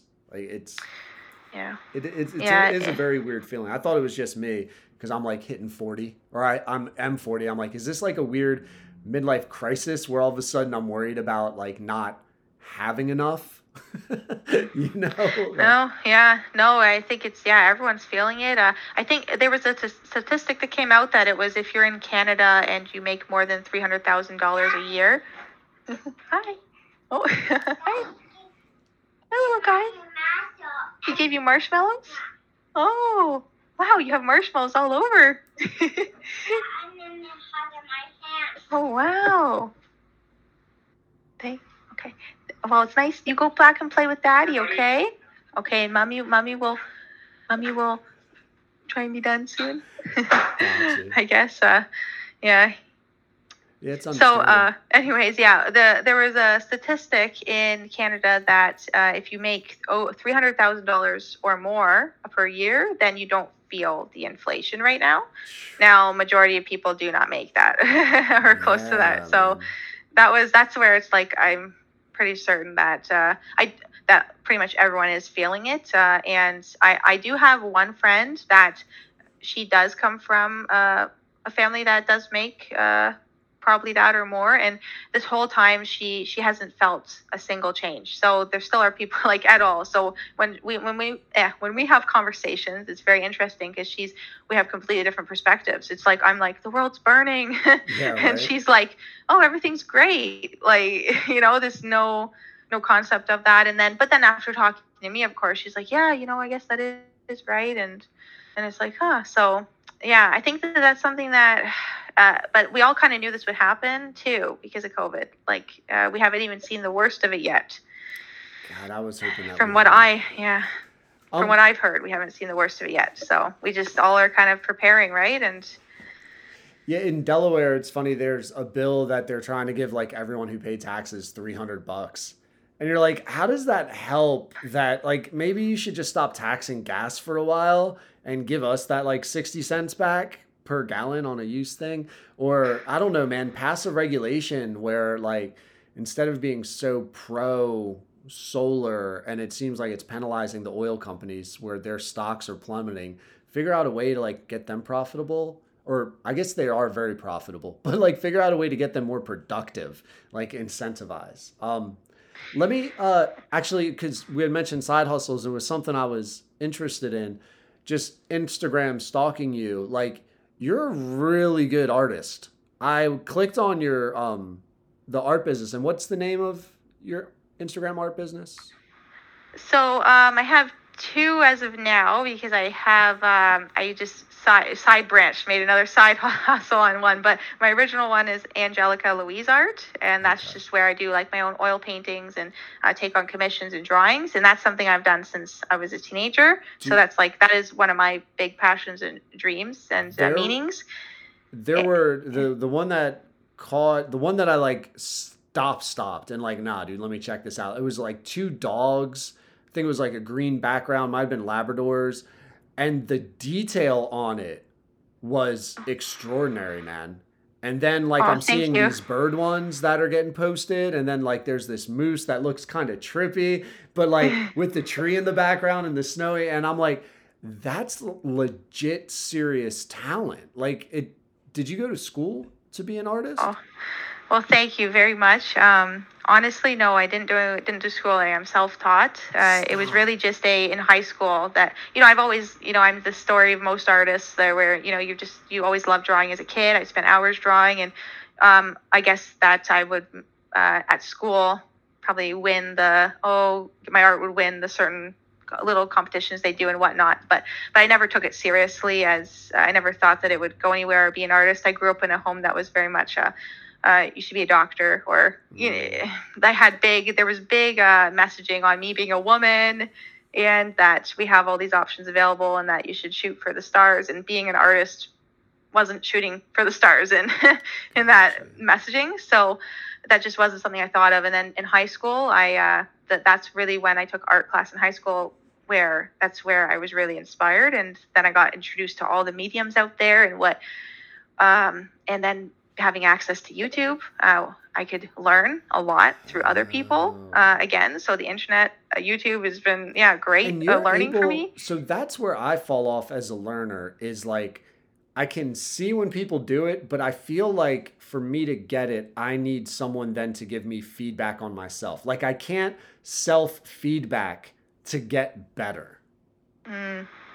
If that yeah makes that sense. that yeah it- it- that makes sense It's amazing that you're able to because you Yeah. look like you've gone to school for this stuff. Oh, thank you very much. Uh, that that is a very nice compliment to hear. And honestly, I think that when you picture uh, the way that I was learning and the style that I gravitate towards was more realistic. I'm change. I have a little bit. I'm slightly, you know, changing my vision, getting my artist voice more in there now and to the future. But I think that it's a little bit maybe easier to to learn when you're uh, when you have like let's say a photo that you're trying to uh, get as real as possible because it's just a visual cue. You can just bounce back and forth, and I can see, and then you get to see it overall. Like so, there's a lot of that's the feedback. The feedback is visual, um, Mm.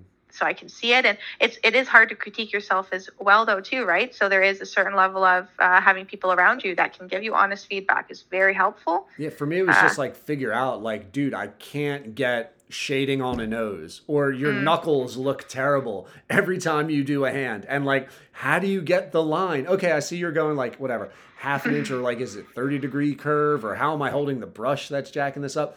Like it was just so many variables to work through when I was like trying to self-critique.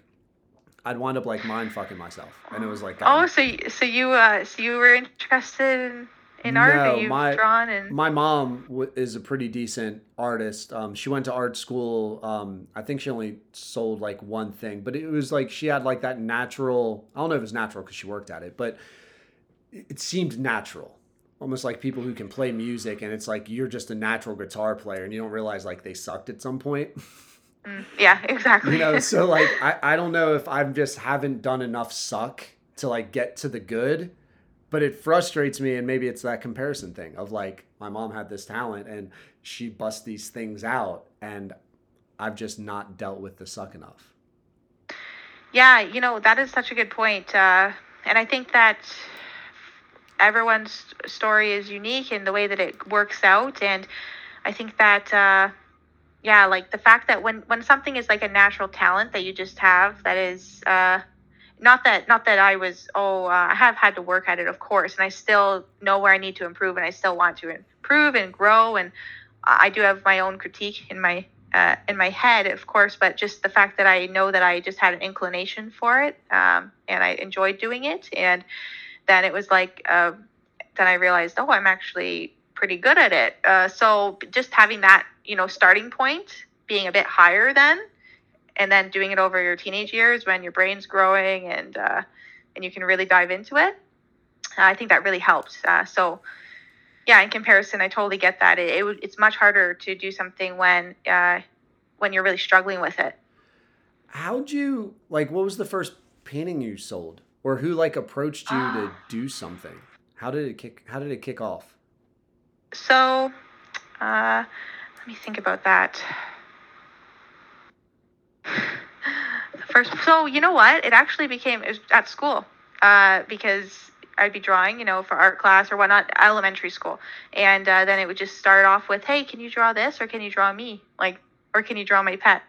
So it, that's where it started, and then actually once I hit high school, I started having a very, I had had an entre, entrepreneur in in my head just come out like, well, people are asking, then why don't I try and sell these commissions? Um, you know, I think that I can do it. And I talked to my art teacher at the time. I was in grade nine, and she she was amazing. She she was a teacher that really loved what she did and was there for the kids. And I would stay, you know, later after school and we'd talk. And you know, I could ask her all the questions and ask her for her feedback. Uh, and I could also ask her, oh, how do you how do you uh, how do you price your art? How do you sell it? Like all these questions. Um, and networking, and then with YouTube again. Like so, I just surrounded myself with people that I could ask questions to and resources and just was wanting to learn, learn, learn. And I'm just lucky, I guess, that it went in a positive rec- direction from there. Um, because then, you know, okay, the person liked their commission, then I got another one, another one, and then and then at the same time working on my own uh, private artwork that then I would sell um, some oil paintings just of not commission, just something I've made up or something I wanted to paint. So that's really what the um, my art has been uh, right now it's been a balance of commission and then my own uh, paintings. So I think that just yeah, the people that I had around me were really uh, important because, like I said, the family that I came from, that wasn't I didn't have an artist in the family or someone that really maybe valued that uh, the same way as a doctor or a lawyer or you know your traditional Yeah. uh, successful jobs. So I'm really lucky looking back about the community I had. Again, going back to community is so important, uh, and that teacher. And then I had another great teacher, art teacher in high school as well. That, yeah, I just uh, and I had an entre. Um, I had a when I was 17. There was a, a grant going around to start a business. Uh, uh, what was it called? Summer company. So over the summer, maybe you have things like that where you are. Uh, you just apply for it if you have a business plan, and then they help you. You get to network with people, and it was it was an amazing experience. And I'm so again lucky and grateful I had that. Um, that was back in my hometown, and I made great connections, and I really got to live out my my dream. It was amazing. Uh, I've never felt happy like I've never felt happier or more meaning too with uh, when you get to just share your artwork. That's like sharing a piece of you, your soul, and uh, getting to meet people that came in from and just have a conversation. And it's not even it's not about the oh uh, the praise. It was just it was like coming from people. Oh, this is good, or they love it. It was it's more about the the fact of being able to share, like Hmm. for myself, the fact that I could share and uh, someone can see it, and art is such an expression of like love. I think. Um, and beauty and it's just it's just my my thing painting drawing like that's a, a phys- i'm very creative minded that way and i just being able to get it out physically like that and then share it and also um, the commissions. It's just it's it's beautiful when uh, you get to give someone that feeling of uh, of love as well because the commissions are very important. They're normally let's say a pet that's passed away a person uh, something symbolic. Uh, I did just share uh, my newest painting, so you probably haven't seen it because I just shared it before our uh, our meeting here, our podcast, and uh, it was it's the most symbolic painting and meaningful painting yet. And I'm like, wow, like this just if you read the caption, yeah, it's like this this reminds me of why I love to do this too. Um, because yeah, the symbolism of oh the oak tree and the the dogs and the way things are and the way that you can express uh, the mood and what the colors mean and i just i love art for that because it's so much more than just uh, your you go to walmart and the oh, random you know picture is like no art. There's there's so much more to it. And i have so much more to grow as an artist uh, and finding my artist voice as i was uh, mentioning and networking with more people especially covid's been such a you know isolating Yeah, thing. Get uh, me and yeah me and my partner we tried to start up we live in a smaller town now than where we came from. And uh, we started up a little facebook group of like creative people in the area and you know that's been great and there's great people around. It's a great community but it's a small town and also uh, because of covid we haven't had a physical meeting yet because you know respectfully so uh, certain people aren't uh, comfortable with that yet. So I, i'm very hopeful for the future that uh, that i can make more connections and that uh, that's mu- something i'm aiming at. And thank you. Start a little. thanks for mentioning it. No, dude, it's it's so to me I looked at them as like regal. Not not like it's an outdated style that would you draw, but it, to me it's something about the oil painting. Maybe it's just cuz I've watched so many movies of like the people in the 1700s sitting there posing with their like dress clothes on or like generals getting painted in that way. But it it's I don't know, man. It's upper class. It pops. The detail to me was amazing. Like, how'd you get, choose to get into oil? Mm. That's it- a great question because yeah, you? the oil over because it if you were gonna go with acrylic, let's say you know it's uh, it's a lot quicker and acrylic's great as well, but there's like a magic to oil paint and that's why I stuck with it and that's uh and just to give you a quick example, I actually right before our podcast today we have like a community uh, thrift store charity shop whatnot and they put out free things every once in a while and I was just driving by on my way home and I saw this big painting. I was like I have to go check it out and I go up close and it's an original oil painting because I'm telling you, like they can't sell all the paintings that they get. And They maybe don't know if it's real or not, or if there might be a small imperfection somewhere. But I, I can tell like which one is real and which one isn't. So I've I've ended up with some really nice artwork. Uh, so the one today was a real oil painting, an original, and it was signed and dated uh, in 1989.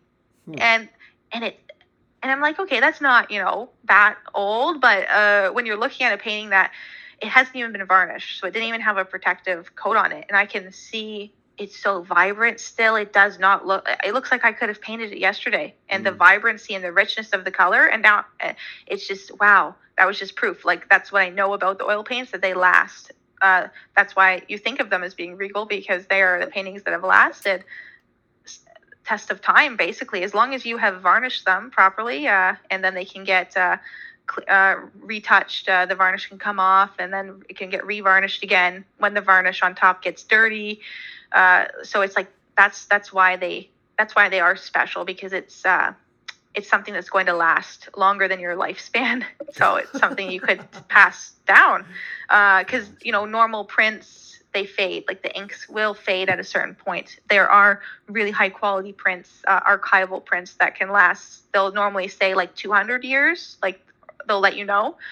Um, and that's maybe second oil paint uh, but yeah that's uh, that's that's one part of it. And another part is uh, it was something challenging too. Uh, so, something a little bit more challenging and something that uh, i call it making like little potions with the mediums because you can use it's just thing in my head oh I'll make a little potion it's not not meant to be whatever anything anything getting into You're not like putting witchcraft like into witchy the stuff paintings. yeah no it's not like that hilarious. but it's just like oh because it could because every artist uh, and it's fascinating every artist they had their own little mixture of certain oils and uh, turpentines and things that they would put in and they you add that to the paint it's like a medium and it gives it different effects and uh, we just call them potions because some of some some of them we still don't know to this day how the artist had made it so it's just like a unique little signature and i'm still experimenting with different things God, Uh, in order to get like just the right kind of shade, or is it more like a texture shine thing? Yeah, yeah, more like I'd say, yeah. There's all different. Uh, there's all different techniques, and that's what really gives when you look at a painting. That's when you can really tell whose it is. Uh, but yeah, like uh, the easiest way to explain it would be like let's say um, like a glaze. Uh, there's like glaze. There's uh, mediums that can glaze. There's mediums that can uh, make the paint thicker, make the paint thinner, and there's just all different combinations of those sort of things. Gotcha. All right, man. Well, I, I know you have a child, and I've seen you texting, so I'm assuming that like stuff's Yeah. going on, man. Um, Uh, Angelica- he's getting a little yeah. yeah, no, dude, that's what three year olds do. They want their routines, man. And I, I appreciate you um coming on. I really did not expect I would do tonight that I would have a, like almost an hour long conversation about birth and pregnancy. Yeah. that was unexpected, but on it's like very um I don't know, man, like insightful just to remind people about like the mental toll that that can take and how to stay positive and encourage people like, hey, if you're around other pregnant women, like positivity is the key. Hopefully they don't feel Exactly. judged. Positivity is the Yes. key. Um, but yeah, thank you so much for scheduling out a couple hours to uh, let people get to know you, man. I really appreciate it. Yes, thank you for asking me and reaching out. This has been really fun, and I really do appreciate it. And I hope that everyone listening um, enjoys and uh, does take the positivity away from it. Gotcha. All right, man. Enjoy getting those marshmallows off of his mouth. Yeah, yeah. Thank you. No problem. Have a good night. You too. Bye. Thanks to Andre Psyche for supporting the Getting to Know You pod. Search up Andre Psyche on social media. Give him a follow just for the fuck of it. Dear listeners, if you've enjoyed getting to know today's guest or just want to support this upstart podcast, go to our Patreon. For as little as $2 a month, your donation will help with all the costs associated with producing the Getting to Know You pod. Don't forget the three free ways to support the pod. 1. Subscribe to the Getting to Know You pod. 2. Friend and follow the Getting to Know You pod on Twitter, Instagram, Facebook. 3. Go to Apple, write a review. And finally, if you or someone you know would like to become a sponsor of or advertise on the Getting to Know You pod, we would love to partner with you. We have a wide ranging global audience that would like to get to know more about your brand or business. If you're interested, just message us. See you.